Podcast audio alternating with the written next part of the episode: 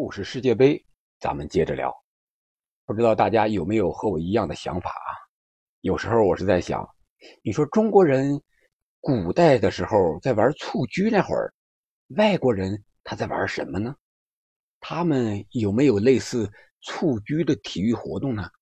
后来呀，我翻阅了好多的资料，也看到了，在西方的古代社会，确实也有类似于足球的活动啊，但是。这样的发展，相较于中国的蹴鞠运动，那就像2002年的第一场雪，比中国来的稍晚了一些。啊，其实你看，意大利也好，还有这个爱尔兰也好，希腊也好，他们都认为啊，这个足球起源于他们自己的国家。你像意大利，他说在凯撒时代，他们足球比赛就成为了士兵之间的消遣活动。他们最初用的球呢，也是这个皮毛啊和少女那个长头发制成的。还有一部分观点认为是罗马军队在作战之余将英国人的头颅作为足球进行比赛，这个可是有点狠啊。不过这不是唯一的，其实英国人发源这个足球的时候也是和踢头颅有关。我们随后接着说，然后就是希腊，但是他们这些个。都很少有记载，就是史料不是很详实，不是很全啊，不像中国。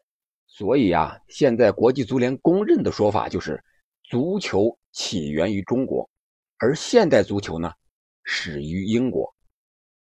与这些各说各的说法相比，其实我更赞同汉堡的一个民族学博物馆的馆长奥尔夫科帕克的说法，他说。是中国最先发明了足球，英国人呢是加进了踢球的规则，然后是巴西人使它成为一项普遍流行的运动，是全世界共同造就了今天的现代足球。我想也是说的很有道理啊，毕竟这世界第一运动它不是浪得虚名，全球各个大洲各个国家的共同参与和努力，才有了足球。今天这世界第一运动的名号，你像在英国，有些球迷甚至说，一个男人也许无法忠于一个老婆，但是这一生他肯定只会忠于一支球队。这句话有点意思吧？男人我们都懂的。我想就凭这句话，本期节目咱们就应该好好聊一聊现代足球是怎么始于英国的。这个其实说来也话长了，但是要比中国的蹴鞠那就短多了，至少要短上一千多年吧。公元十一世纪初，也就是大约一零零二到一零一六年这十几年的时间，丹麦有个国王叫八字胡啊，他很明显就长着两撇这个胡子，在这个上颚上啊，上嘴唇上。啊，像八字一样，所以叫八字胡国王啊。斯文，他当时为了缓解丹麦国内的经济压力，然后借口复仇圣布莱斯之夜。这圣布莱斯之夜是怎么回事呢？由于咱们今天是讲足球，这些历史上的东西啊，过多的就不讲了，大家知道就行了。他运筹了好多年，然后入侵并征服了英格兰，加冕为英格兰之王，成为第一任。丹麦籍的英格兰国王，还自居为北方的凯撒。你看这个人很强势，那他对英国人什么态度呢？恩威并施，投降的那我就优待，你要是抵抗，那就是格杀勿论啊。所以说他杀了不少人啊。英国人对这个国王啊，乃至是所有丹麦人都是恨之入骨的。所以这个战争结束之后，就有那么一天。说是英国人在清理战争废墟的时候，也有的说是在挖战壕的时候，但是不管什么时候吧，这个东西就出来了，挖出什么来呢？几个丹麦人的头骨。你看，我们刚才讲，意大利讲是他是踢英国士兵的头骨来搞这个足球的，而英格兰人呢是踢丹麦人的头颅是来搞足球的。至于是不是丹麦人，怎么是判定出？这个头颅就是丹麦人的，估计当时英国人有很多的方法，或者是有一定的历史条件，很容易就能判断出来了。所以说，这些人一想起丹麦人入侵的罪恶啊，这些英格兰人就极为的愤怒，他们就抬脚狠狠地冲着这些骷髅就踢了去。啊，在解除愤恨之余呢，又颇觉得这个踢的还挺有乐趣。于是啊，这些个士兵就都加入了踢球的行列。当然，这个球是带引号的。一群小孩见了也来踢，不过他们发现呀，这个头骨踢起来是脚比较疼。后来他们就用牛的膀胱吹上气儿来代替它。这种爱国的行为，最终是打动了英国的国王。所以，为了奖励人民，英国国王下令。王室足球对民间开放，啊，你看那会儿王室足球是先发展起来的，这个和中国基本是一样的。首先都是从上层发展，然后他又到下层，很快足球运动在民间传播开来，成为流行的体育娱乐活动。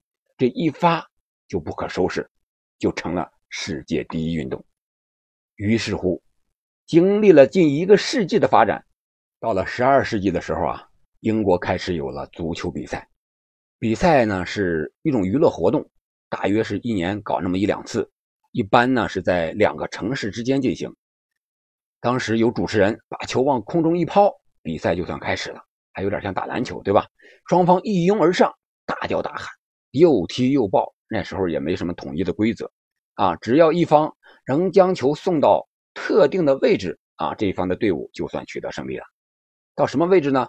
比如说他们对手的教堂呀，一般这种游戏主要是在重要的宗教节日，如犹太的狂欢节呀、圣诞节呀，或者什么复活节呀，在这期间才玩的。而且这个游戏啊，在英国的许多城镇现在还流传着呢。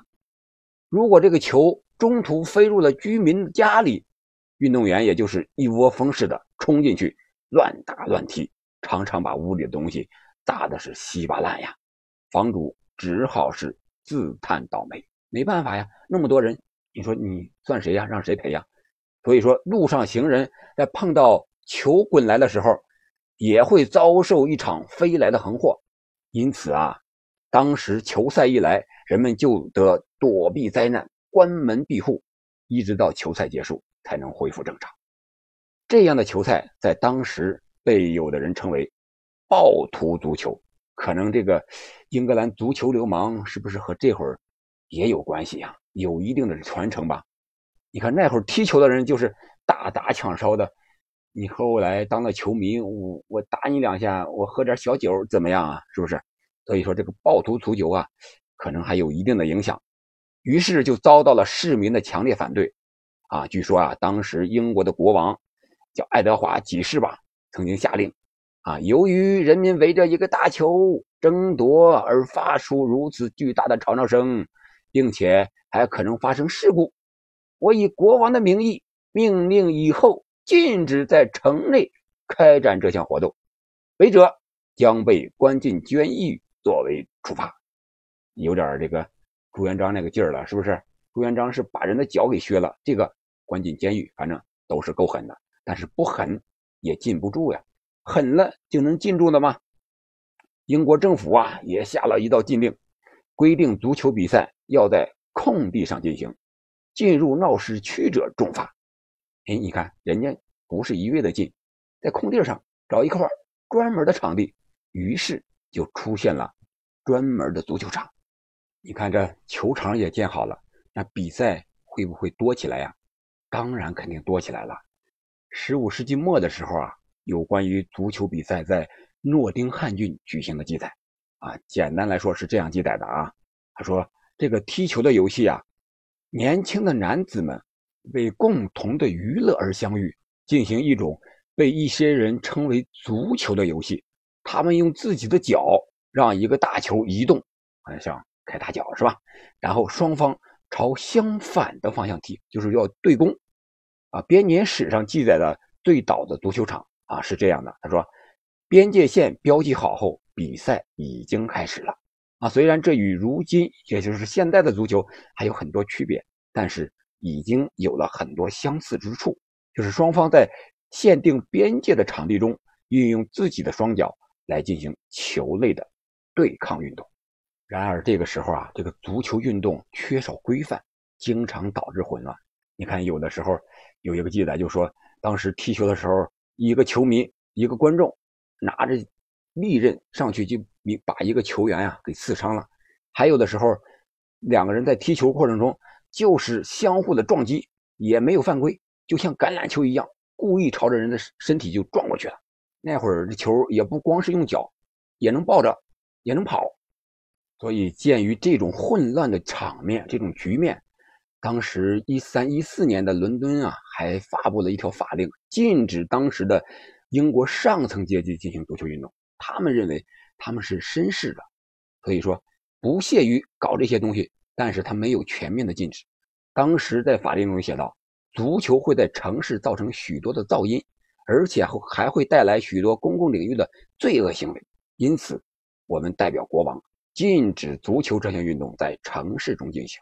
这个时候，这个“足球”这个单词首次出现，也就是 “football” 英语这个单词首次出现。但是它的出现是禁止，而不是推广。但是你光禁止，在英国它没有禁得了，还是有那么多人踢球，而且越来越多。那怎么办呢？那只能在研究规则上下功夫。这个时候，规则的出现就势在必行了。尽管当时英国各地各种各样的形式的足球比赛，但是当时的英国的公立学校，也就是我们现在的所谓的校园足球，在现代足球的规则之中起到了很大的作用。它的成就呀，主要有四项啊。第一项就是他们将足球从暴民形式转变为一项有组织的团队运动。发挥了重要的作用。第二呢，就是许多早期对足球的描述，都是由这些学校学习过的人记录下来的。你看，英国人你要想找史料，还得从这方面找。第三呢，正是这些学校的教师、学生和有以前的学生，将足球比赛编入了法规，使足球比赛能够在学校之间进行，啊，不是无组织、无纪律的两个学校之间。互相进行一些比赛，友谊赛呀，正式的也好，开始了。第四呢，是许多足球规则的基本界定，第一次变得清晰起来。啊，这就是当时的英国足球学校、公立学校对足球运动发展起到了巨大的作用。这里面还得提一个特别的人，他就是曾经就读于伊顿公学，后来在英国其他学校担任校长的。理查德·马尔卡斯特，他被称为16世纪最伟大的足球倡导者。他的贡献呢，就是大大促进了足球的组织化和规范化。他在文章中提到了球队、场上站位、裁判和教练，将足球从传统的无序暴力形式提升至一个新的高度。啊，之后大量现代足球的元素被更多人提出。现代足球在这些革新中逐渐诞生了。你看，这个人很重要。一六三三年的时候，阿伯丁的大卫·威德本老师在一本简短的拉丁语课本中提到了现代足球的元素。威德本提到啊，什么守门呀、传球啊这些概念首次提出。然后是到了十九世纪早期，当时啊，这个经济还不是特别发达。大多数工人阶级每周那会儿还是工作六天，每天十二个小时，所以说那时候想要踢球，既没时间也没有精力，只能是在一些学校中进行。所以说，学校最先是开始制定规则的，但是它并没有一个统一的规则，而是各个学校有各自自己的规则。让不同的学校之间进行比赛怎么办呢？这个规则差异这么大，啊，随着时间的推移呀。校级之间比赛的时候就非常有意思了。上半场啊，用你的规则在你的半场踢，然后下半场用我的规则在我的半场踢。但是时间久了，这踢法也不行啊，越踢越乱，对吧？后来就有了剑桥规则，伟大的足球可以说是第一规则吧。一八四八年的时候，足球运动的第一个文字形式的规则——剑桥规则终于是诞生了。什么是剑桥规则呢？啊，简单说就是在19世纪早期的英国伦敦，牛津和剑桥之间进行比赛时制定的一些规则。当时每队有十一个人进行比赛，为什么是十一个人呢？因为当时在学校里每套宿舍呀住有十个学生和一位教师，因此他们每方十一人进行宿舍与宿舍之间的比赛，也就形成了现在的十一人制的足球比赛，也就是从那个时候开始的。你看，这项运动十一人制，它有一点偶然的因素，可以说有些东西的到来确实没有我们想象中的那么复杂。它可能就是某一件小小的事情，就改变了后来的整个世界。后来随着英国经济的不断强大，工业革命的到来，而他们的也有了一个工厂法吧，限定了童工的工作时间，让这些工人阶级的孩子们啊有更多的娱乐时间，他们也得以加入了足球这项活动。你看看。你像这个足球的发展和经济的发展还是离不开的。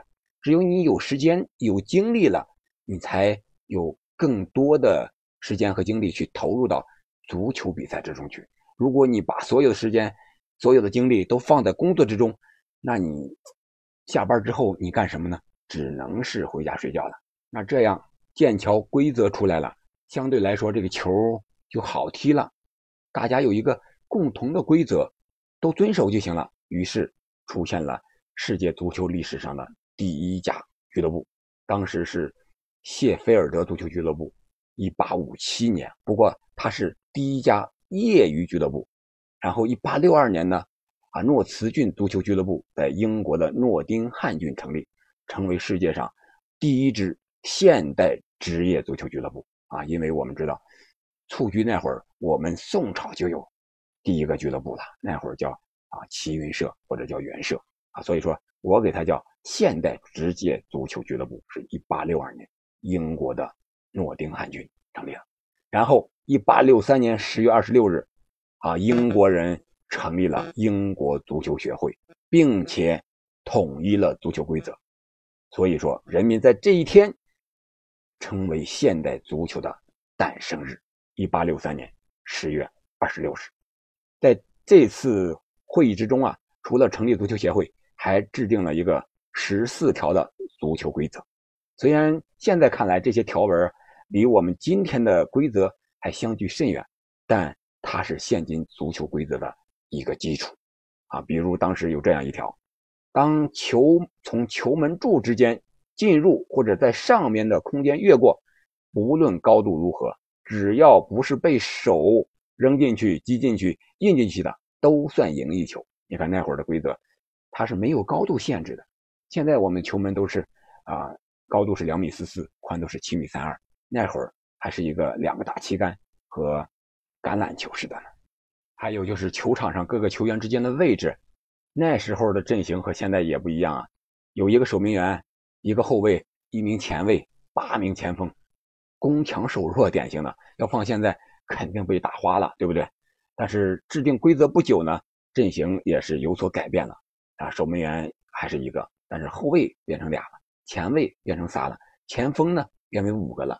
这样啊，十一人之间相互之间攻守就更加平衡了啊。当时英国人还创造了一加二加三加五的一个塔形阵型，和我们现在的这个圣诞树阵型有点正好相反了。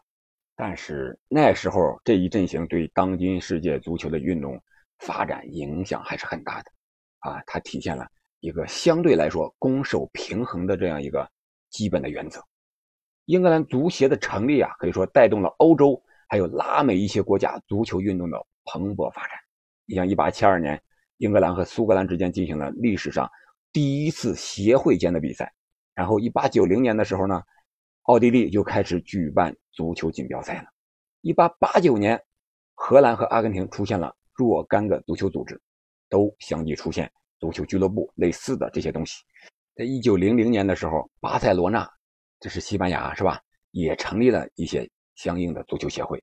而这些组织的创立啊，为创建国际性的足球组织创造了条件。国际足联该登场了吧？